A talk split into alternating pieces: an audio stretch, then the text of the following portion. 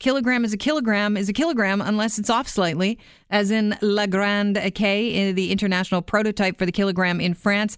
And we are joined now by Dr. Barry Wood, who is a fellow with the uh, National Research Council. And you are in Ottawa. Welcome. Thank you. I'm. Uh, I have to tell you, this story piqued my interest, and uh, yeah, I'm a little bit of a science nerd. However, you're going to have to speak to me in very simplified terms so that I and everyone else listening I'll will try. understand what's going on. Let's start off by explaining what exactly Le Grand K is. Le Grand K is a lump of platinum iridium that was uh, forged in 1889, amongst along with a number of other ones, and it was to represent a mass standard for the International System of Units called the SI. All right, and the importance of this kilogram is what? At the time, there were only four units uh, being defined. There was temperature and time and mass and length. So it was one of the, the foundations of all of our measurement system. And I understand there's something off with Le Grand K. Explain. Well, over the years, we've learned that uh, that artifacts, things that are made up of things, uh, tend not to be the best units and the best things to retain a value for a very, very long period of time. So, if you drop the Grand K, or it gets dirty, or falls apart, or atoms boil off from the surface, or anything like that, it's going to change.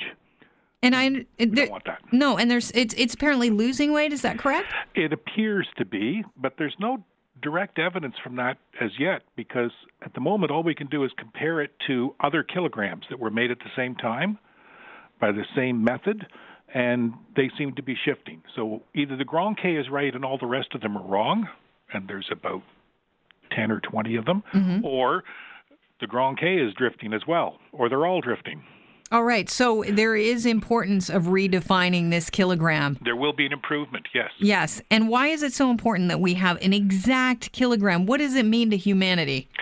Uh, yeah, humanity, not so much. Your weight's not going to change a great deal, uh, but some measurements will change. And that, that's where it becomes critical. And it's because it's related to all sorts of other measurements that it becomes more and more important, important because any one measurement that has to be done to great accuracy is dependent upon the base units, the units that we build the entire measurement system on.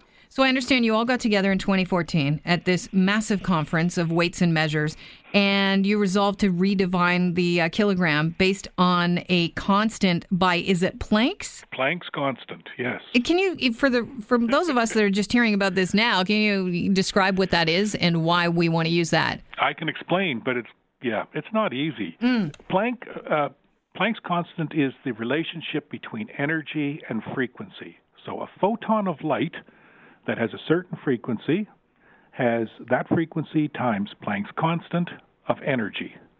But energy is related to mass.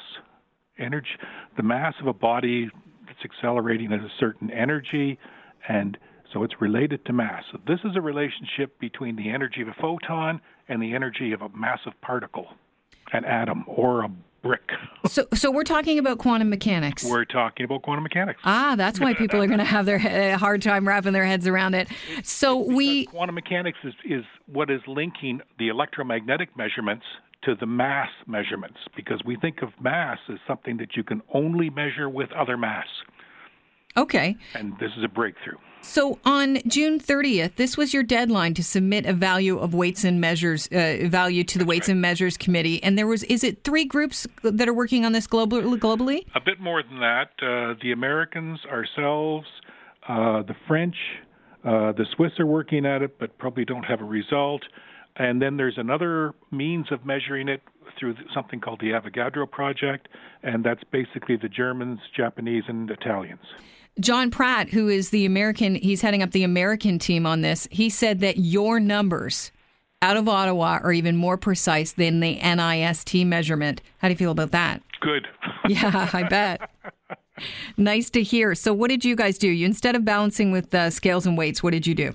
Well, you still have a scale, but you put a coil on one end of the scale, and you immerse the coil in a magnetic field, and you pass a current through the coil, and you can raise the weight. Just like you see in a junkyard, sometimes a magnet will pull up a, a crushed car and things like that. We're pulling up uh, the balance to balance a kilogram. So uh, the Weights and Measures Committee now they're going to take all of the results and they're going to see which is most accurate. Is that correct? They're going to look at the accuracy and they're going to choose a value for Planck's constant. Yes. And then what happens? And then the entire world will shift over, probably on May the 20th, 2019, and switch over to this value of Planck's constant, and the kilogram's mass will be determined by measurements that use Planck's constant. And Le Grand K? Le Grand K will become an interesting artifact that sits in a museum.